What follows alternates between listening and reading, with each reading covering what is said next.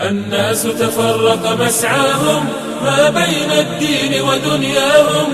برز التاريخ بألوان لعقائد سارت ترعاهم. لعقائد سارت ترعاهم. رحل شتى ظهرت وطريق الجنة بغياهم ورد الداعون مناهلها واختار الناس مشاردهم الناس تفرق مسعاهم ما بين الدين ودنياهم. برز التاريخ بألوان لعقائد سارت ترعاهم. لعقائد سارت ترعاهم.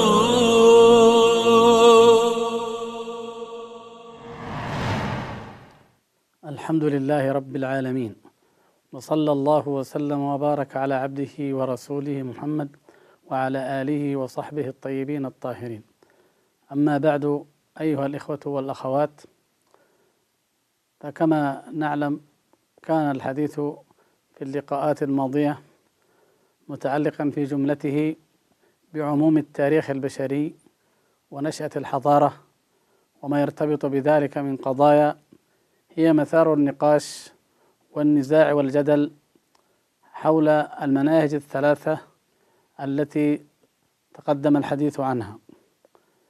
قضيتنا اليوم من القضايا المرتبطة بذلك وموضوعها هو مهد التاريخ ونشأة الحضارة أو نشأة التاريخ بمعنى البيئة الجغرافية والمحيط أيضا الثقافي الذي وجدت فيه هذه الحضارة البشرية أو ترجع الأصول الحضارية البشرية المعروفة إليه. والحقيقة أن هذه القضية بالنسبة للفكر الإسلامي ليست ذات إشكال لأن كما نعلم الإسلام دين عالمي فهو دين للعالمين أجمعين. ولا يؤثر كثيرا عندنا في الإسلام أن تكون أية أية أرض اختارها الله عز وجل هي التي سبقت في شيء ما من الحضارة من العلوم أو الفنون أو ما أشبه ذلك فلا إشكال في ذلك. الأرض كلها أرض الله والخلق كلهم عباد الله. فإن كان السبق من جماعة مؤمنة فلا إشكال على الإطلاق. وإن كان ممن لا يؤمن بالله تبارك وتعالى فذلك أدعى لقيام الحجة عليه. فالحضارة الغربية الحديثة سبقت في أمور كثيرة جدا ولا إشكال ولا حرج بل عندما نقرأ في القرآن نجد أن هناك ما يدل ويؤشر يدل دلالات واضحة على أن الأمم التي تطغى وتتجبر وتنسى ذكر الله سبحانه وتعالى أنها تمكن استدراجا من الله تبارك وتعالى. فلما نسوا ما ذكروا به فتحنا عليهم أبواب كل شيء. وغير ذلك ليس هذا الموضوع موضوعنا. المقصود أن القضية ليست بالأهمية التي يوليها الفكر التاريخي المجرد. فالفكر التاريخي المجرد أو المعرفي المجرد يرى ضرورة معرفة وتحديد أين نشأت الحضارة وكيف بدأت الكتابة مثلا ومن أول من أوجد ذلك وكيف انتقلت. وقد تمضي أحقاب وأجيال ويختلف الباحثون وتنفق أموال طويلة في الإجابة على هذه الأسئلة وما أشبهها وما تفرع عنها مع أنها قليلة الأهمية من حيث الجوهر في نظرنا نحن. فليست هناك أي نظرة قومية على الإطلاق ولا نريدها عندما نتحدث في هذا الموضوع اليوم مثلا عن الموطن الحقيقي الذي نرى أنه بالفعل هو موطن الحضارة وهو مهد التاريخ وهو الذي انطلقت وتنطلق منه الأنوار المعرفة والعلم واليقين ثم تضيء على البشرية جمعاء ألا وهو شبه الجزيرة العربية أو جزيرة العرب كما ترد في النصوص الشرعية. الواقع أن المكتشفات التي اكتشفت منذ أن بدأ القناصل الغربيون ينبشون الأرض في بلاد الشام وبلاد العراق باعتبار تلك البلاد كانت خاضعة للدول الغربية كلها كما لاحظنا فيما مضى فتحت أذهانهم إلى شيء عجيب جدا. كما مر يعني مثلا إذا كان هيرودوت اليوناني هو أبو التاريخ عندهم وهو عاش في القرن السادس الميلاد قبل الميلاد فكانوا يظنون أنه أول المؤرخين أو أن تيودور الصقلي كذلك من أوائلهم أو ما أشبه ذلك. ثم اكتشفوا أن المسافة ما بينهم وما بين هيرودوت أقل بكثير يعني المسافة الزمنية مما بين هيرودوت والحضارات والأمم القديمة التي لم يكن يعلم عنها هو ولا من جاء بعده شيئا على الإطلاق أبدا. إذا ليس هو أبو ليس هو أبا التاريخ ولا يمكن أن يكون كذلك. التاريخ أعمق بكثير من ذلك. عندما إذا يعني فوجئوا بهذا يعني شعروا بالنشوة وشعروا بأن هذا اكتشاف مذهل. استمروا على ذلك فترة طويلة. يعني تقابل تقابل أو تقارب قرن من الزمان. يعني ما يقابل في تاريخنا الهجري القرن الرابع عشر تقريبا بأكمله ونصف من القرن الثالث عشر. فالشاهد أنهم عندما وجدوا ذلك أخذوا يزدادون شوقا وتلهفا وتطلعا إلى من أين نبعت هذه الحضارة. ومن أين جاءت؟ وكان هناك كثير جدا منهم لا نستطيع الآن أن نحصرهم لكن كثير من العرب والمسلمون تنبهوا إلى كلامهم أنه كان هناك من تعمد أصلا أن يبحث وأن ينقب لكي يؤيد ما جاء في التوراة من أخبار الأمم الماضية.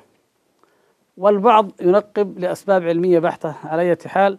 الجميع لما نقبوا وجدوا أن هناك تضاربا شديدا في الأقوال وأنه لا يمكن أن تجتمع هذه الآراء على مسألة محددة في مسألة أصل الحضارة وأصل الكتابة ومن بنى ومن شيد هذه المباني العظيمة الهائلة المتبقية آثارها كالأهرام في مصر أو المعابد أو القصور الموجودة في العراق وفي بلاد الشام وما أشبه ذلك. هنا جاء التحليل الآخر الذي دائما يمدنا وهو من أفضل ما يمدنا بالمعلومة الدقيقة والصحيحة في هذا الشأن وهو ما يتعلق باللغة. عندما كان المفتاح لفهم الحضارات ولفهم التاريخ كله هو الكتابات التي وجدت وعندما حلت رموزها وفكت أصبح هناك مجال واسع واتسعت الآفاق المعرفة التاريخية البشرية اتساعا هائلا جدا عن طريق الكتابة. إذا تحليل الكتابة وتتبع أصول الكتابة يعطينا دلالة عميقة على أصل هؤلاء الأقوام وعلى نشأتهم وعلى الموطن الذي جاءوا منه.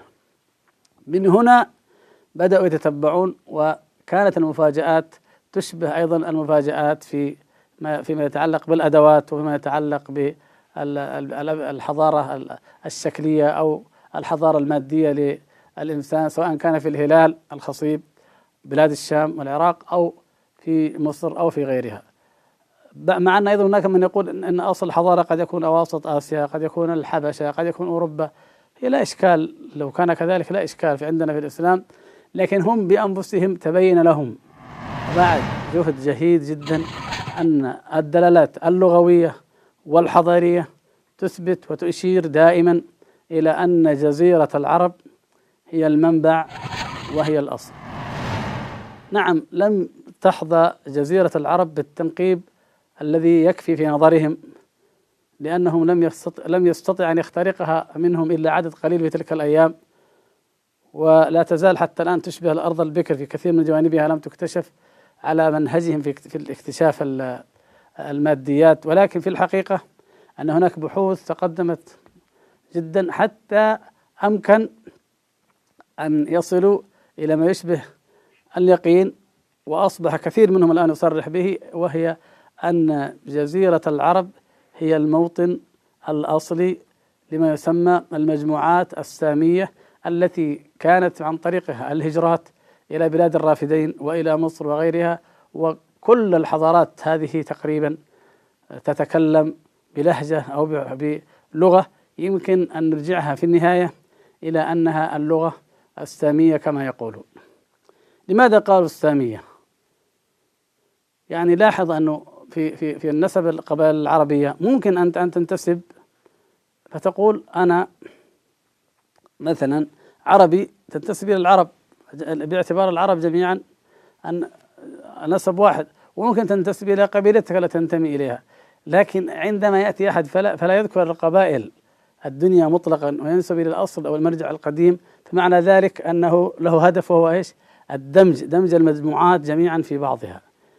لأن التاريخ التوراتي يفصل الجماعة اليهودية فصلا كاملا عن بقية البشر.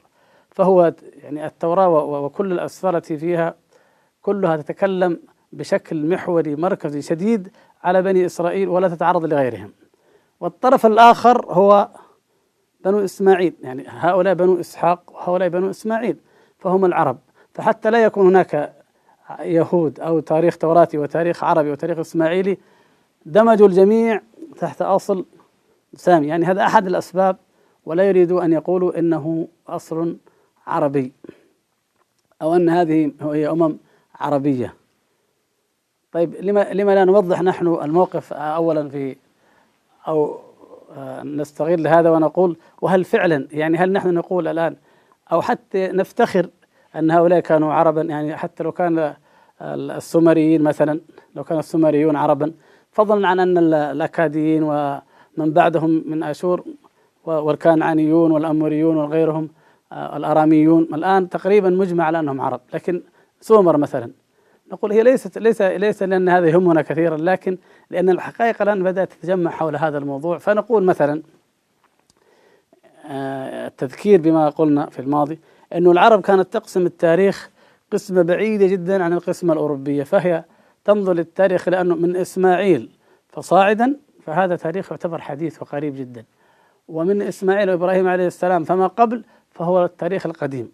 عاد وثمود والقرون الأولى هذه التاريخ القديم للعرب. نجد أن النبي صلى الله عليه وسلم حدد في حديث صححه الشيخ الألباني رحمه الله أول من فتق لسانه بالعربية المبينة إسماعيل.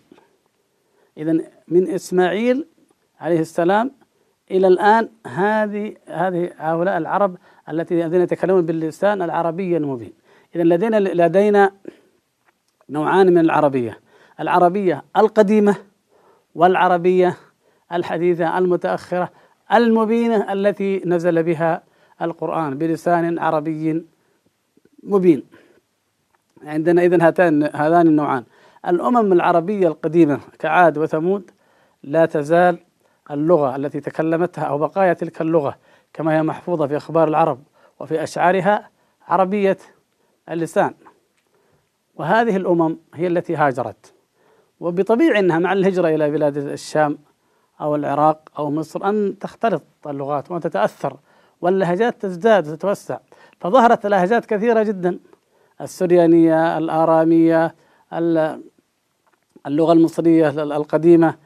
ظهرت أيضا في العراق الأكادية الآشورية وهكذا.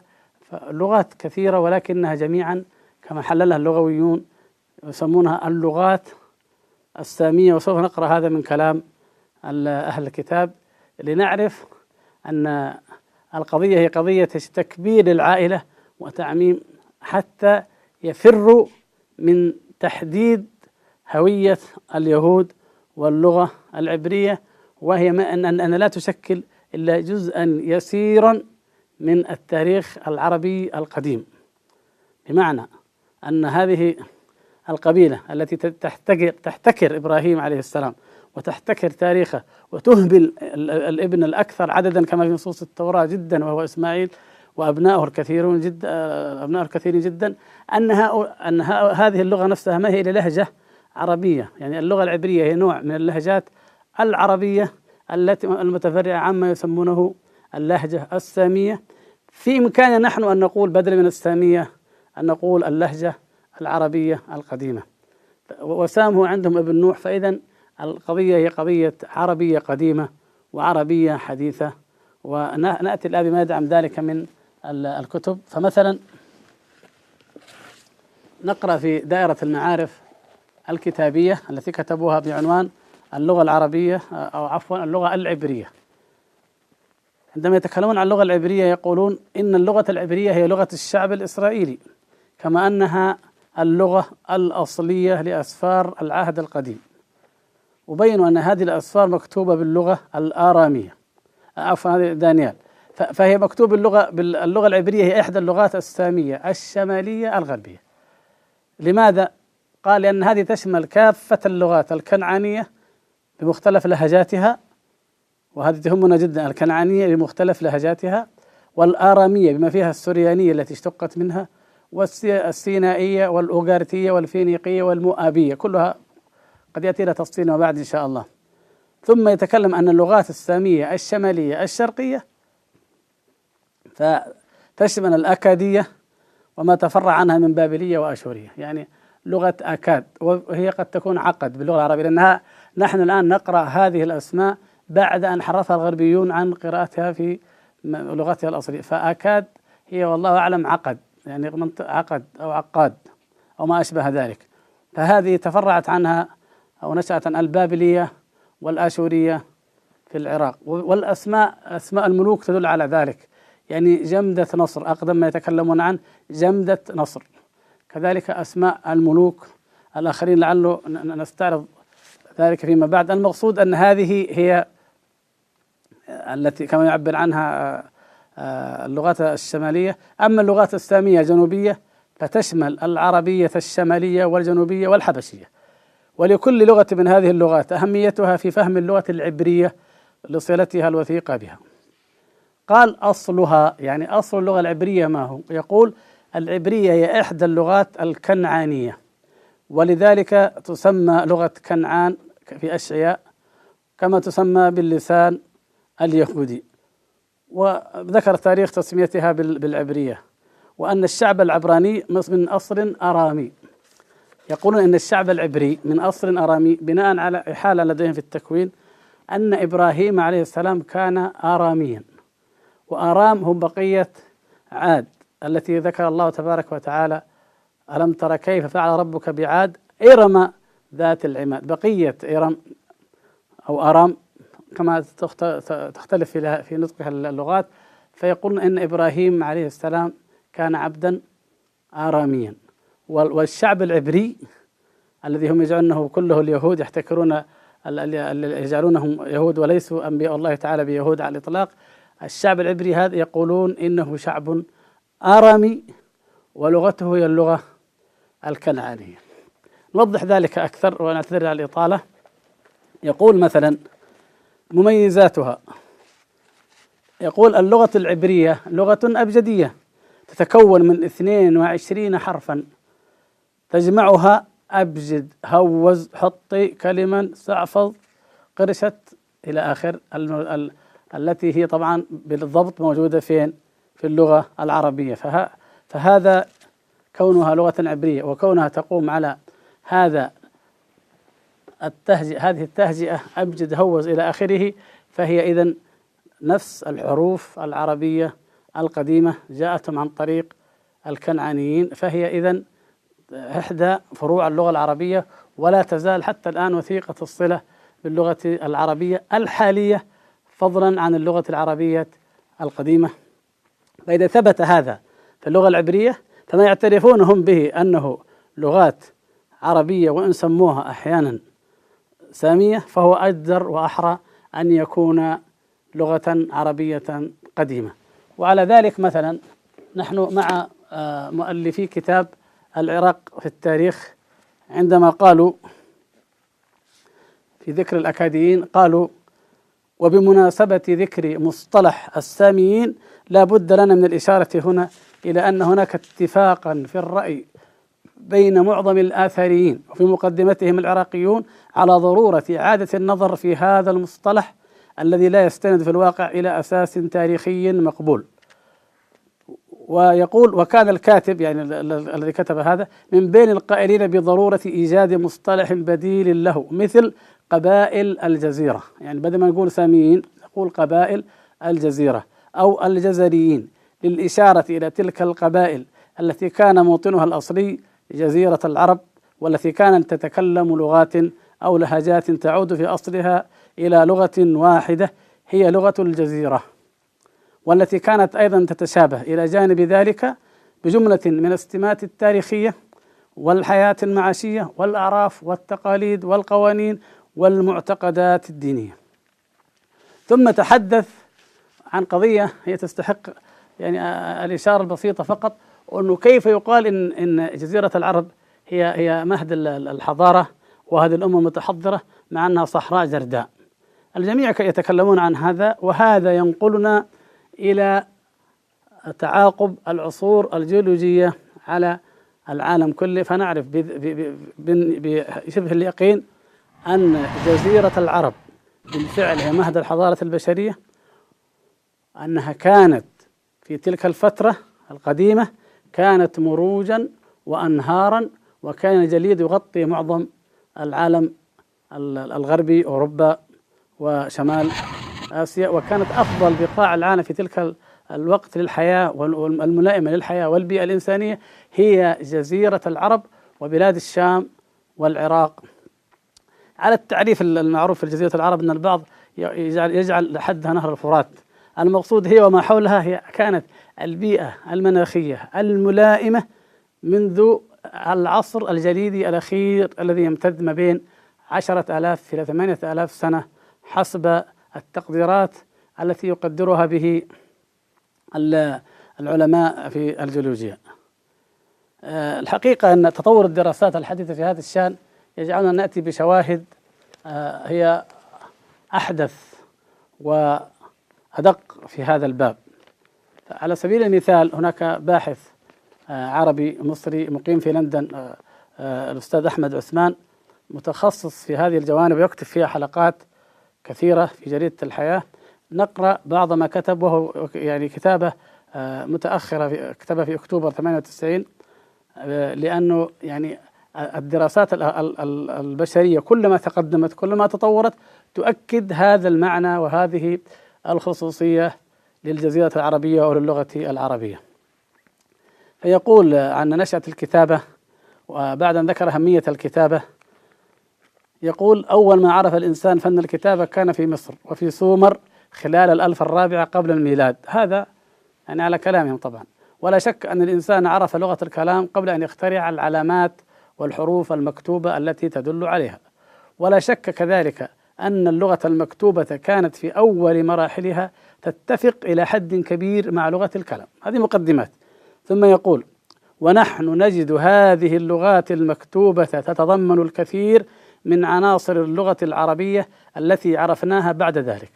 مما يؤكد ما أصبحت تشير إليه الدراسات الأثرية الحديثة من أن غالبية الأقوام التي سكنت منطقة الحضارات القديمة هاجرت من جزيرة العرب وخلال العصر الجليدي عندما كان شمال أوروبا والقارة الأمريكية يقع تحت غطاء سميك من الجليد كانت الجزيرة العربية وشمال إفريقيا أراض خضراء أراضي طبعا خضراء تكثر فيها منابع منابع المياه والنباتات.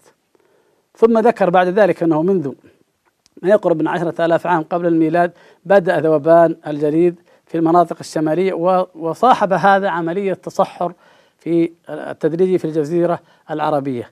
فلذلك كانت غالبية الهجرات البشرية التي جاءت إلى أرض الهلال الخصيب ووادي النيل في الأزمنة القديمة مصدرها الجزيرة العربية وشمال إفريقيا. وما الكنعانيون والأكاديون والآراميون والمديانيون الذين سكنوا هذه المناطق إلا مهاجرون ساميون عرب. خرجوا من الجزيرة العربية منذ الألف السادسة قبل الميلاد. يعني هذا آخر ما ما ما تدل عليه دراسات حضارية واثريه كثيرا جدا.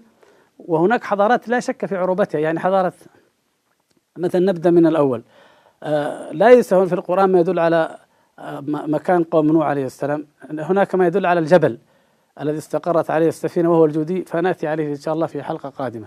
لكن عاد بين الله تبارك وتعالى واذكر أخا عاد إذ أنذر قومه بالأحقاف أنهم في الأحقاف والأحقاف قطعا من جزيرة العرب وإن اختلف التحديد بدقة.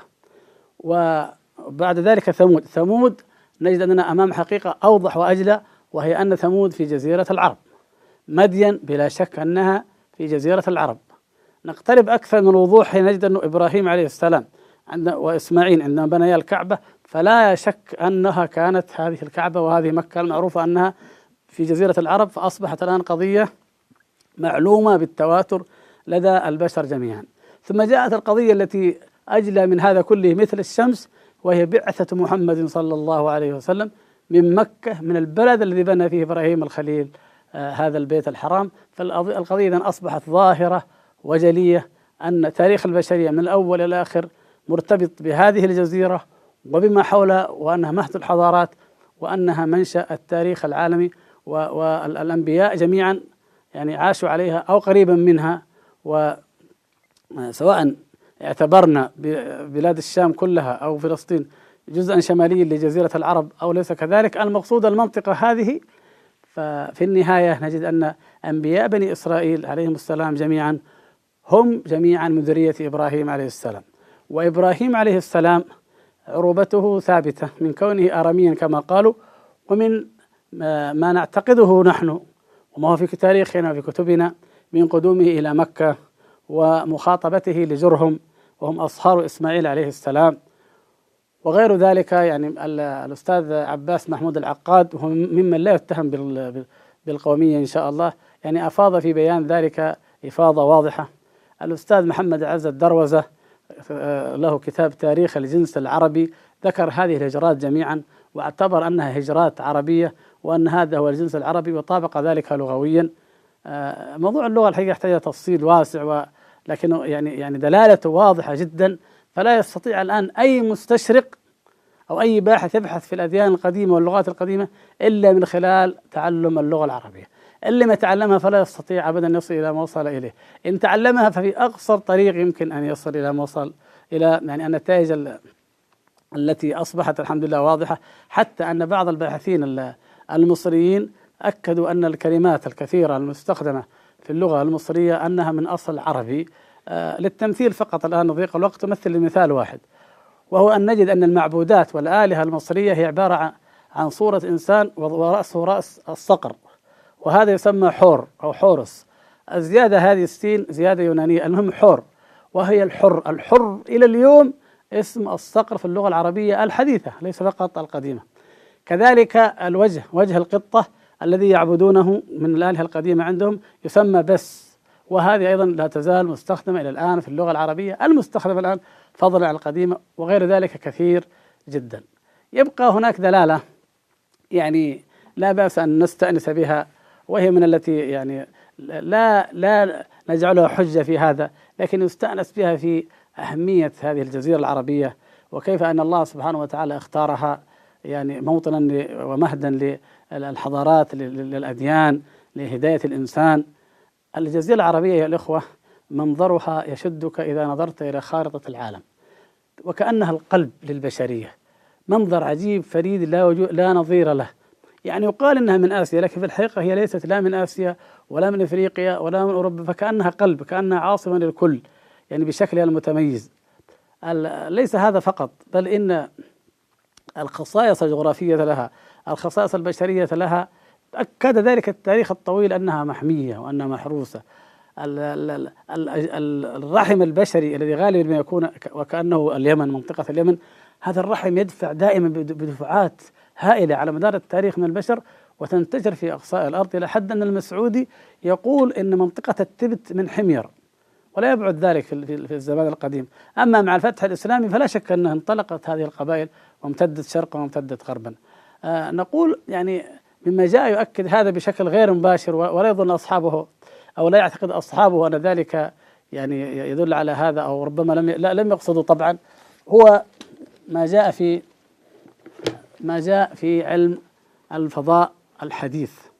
هناك عالم فضاء مشهور وهو كارل ساغان. الذي يكتب مؤلفات مشهورة عن عن عن الكون. وهو من ضمن وكالة ناسا الفضائية وترجم له أكثر من كتاب منها كتاب الكون. يعني يمكن تقريبا أكثر كتاب في العالم انتشر عن الكون ومعرفة الكون هو كتاب كارل ساغان. له كتاب آخر سماه كوكب الأرض نقطة باهتة نقطة زرقاء باهتة. يقول كارل هذا في هذا الكتاب عندما يتحدث عن عن الأرض. يقول إن يعني إن بعد أن حصلنا على الصورة الشهيرة لمجمل كوكب الأرض التي جلبتها سفينة الفضاء أبولو. يعني أبولو 17 في أول رحلة بشرية إلى القمر. ويقول لقد أصبحت الصورة بمنزلة أيقونة عصرنا. فيقول تبدو فيها أنتاركتيا في موقع يعتبره الأمريكيون والأوروبيون هي القاع. يعني يعني قاع العالم. وفوقها تمتد كل قارة أفريقيا ويمكنك رؤية إثيوبيا وتنزانيا وكينيا. وفي القمة على اليمين توجد المملكة العربية السعودية. بالفعل عندما ننتقل إلى الصورة الحقيقية كما نقلها في صفحة 360 نجد أنها فعلا صورة فريدة ومتميزة تميز ال ال ال هذا الجزء العظيم الذي تقع فيه جزيرة العرب فالنظرة النظرة للأرض رؤية الأرض من الفضاء تختلف عما نحن نراها وهي نحن نرى القطبين في الأعلى وجزيرة العرب كأنها في الوسط على اليمين طبعا على مدار السرطان. الحقيقة أنه صورة فريدة جدا أو منظر فريد جدا أن الأقمار الصناعية عندما يصورها من الفضاء فيظهر أعلى شيء هو جزيرة العرب المملكة العربية السعودية والدول المحيطة بها وكأن مكة هي الوسط بحيث لو قسمت هذه الخارطة هكذا وهكذا لكانت بالفعل مكة هي المركز المهم لهذه الكرة أو شبه الكرة الأرضية. يعني الحقائق والدلائل كلها تشير إلى أهمية جزيرة العرب في ذلك وبإجراء مقارنات علمية لغوية وأثرية وحضارية وما أشبه ذلك نجد أن هذه القضية بارزة واضحة جدا ونرجو إن شاء الله أن تقدم العلوم والمكتشفات سوف يؤكد هذه الحقيقة التي قد نعود إليها إن شاء الله في لقاء قادم عن مكة وفضائل مكة وأهميتها ولماذا اختيرت بإذن الله تبارك وتعالى من كتب أهل الكتاب ومن غيرهم. آه إنما يعني كان المقصود في هذه الحلقة وبيان أن مهد البشرية ومهد التاريخ ونجهة التاريخ هو بالفعل جزيرة العرب التي إذا بدأت تقرأ. في كتاب الله تعالى فإن الأمم العظيمة التي نشأت فيها هي أعظم الأمم على الإطلاق وأن العالم البشري كله مهما تباعدت أقطاره يرجع إلى قضية نوح والطوفان ثم إلى قضية إبراهيم فضلا عن عاد وثمود ثم الآثار الحضارية الهائلة التي اكتشفت والتي سوف نرى إن شاء الله في لقاءات قادمة أثر هذه الأمم القديمة التي انطلقت من هذه الجزيرة فهي التي بنت تلك الآثار كما تدل أحدث النظريات الحديثة. والكشوفات. آه، نسأل الله سبحانه وتعالى أن يوفقنا وإياكم جميعا وأن ينفعنا بما نسمع وما نقول وأن يهدينا إلى سواء الصراط. والحمد لله رب العالمين وصلى الله وسلم وبارك على عبده ورسوله محمد وعلى آله وصحبه أجمعين. الناس تفرق مسعاهم ما بين الدين ودنياهم. برز التاريخ بألوان لعقائد سارت ترعاهم. لعقائد سارت ترعاهم. خلل رحل شتى ظهرت وطريق الجنة بغياهم. ورد الداعون مناهلها واختار الناس مشاردهم. الناس تفرق مسعاهم. ما بين الدين ودنياهم. برز التاريخ بألوان. لعقائد سارت ترعاهم. لعقائد سارت ترعاهم.